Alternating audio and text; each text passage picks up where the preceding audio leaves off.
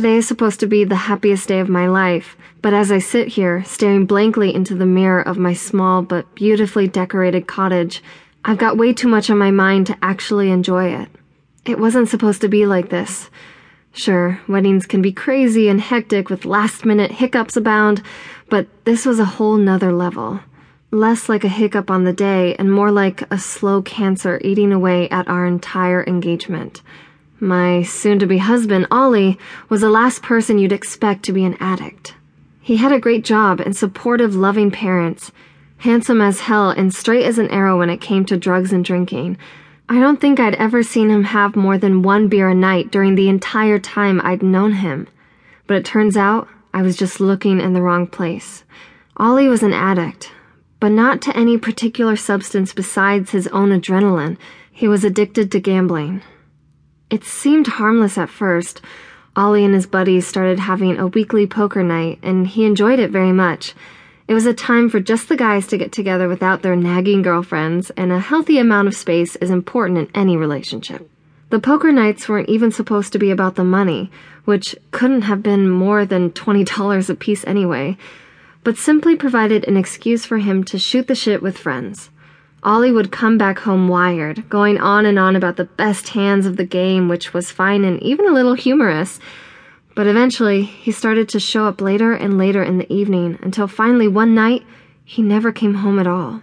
The next morning, after calling his friends and getting the scoop, I eventually found him at the old casino downtown, crying in the parking lot.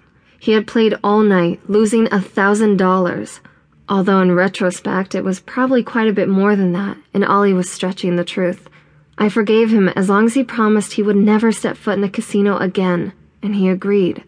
The crazy thing is, he actually held up his end of the bargain.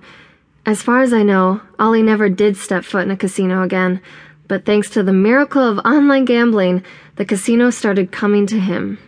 He started staying up all night at the computer under the guise that he was trying to help plan the wedding. I'm not an idiot though, and immediately knew something was up. Why couldn't it have been an affair? By the time I figured everything out, it was too late, and Ollie had blown through our entire life savings.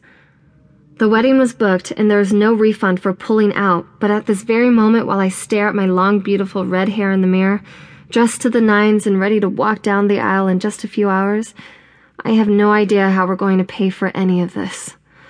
The one thing that I'm thankful for, however, is the fact that our wedding has brought me closer than ever to my family. Literally, actually because we've decided to have the ceremony in Ireland, which is where I'm from. I'm the latest in a long line of Irish women, but the first to be born across the sea in the grand old USA, so coming back here for the wedding was very important to me.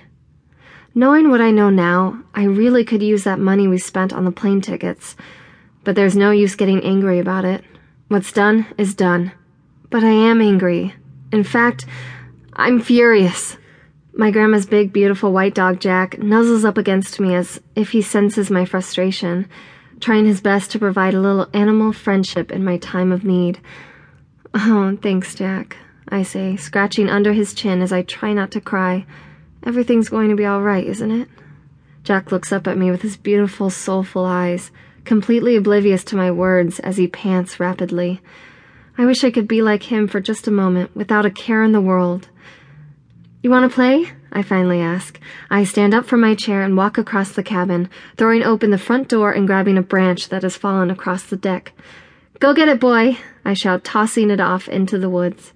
Jack takes off running through the thick Irish forest, sprinting through the trees with complete abandon.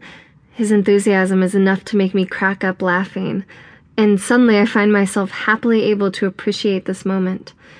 The venue that we booked for our ceremony is basically a series of small cabins in the wilderness. The bride and groom have their separate places for getting ready, obviously, and then larger cabins near the wedding site are available for the reception and various other ceremony needs. It's quite nice, actually, and I'm thankful for this rare alone time on such a typically frantic day. According to the clock on the wall, I still have another two hours before anyone shows up and the real preparations begin. Until then, I'm perfectly content hanging out in my wedding dress and throwing sticks to a dog.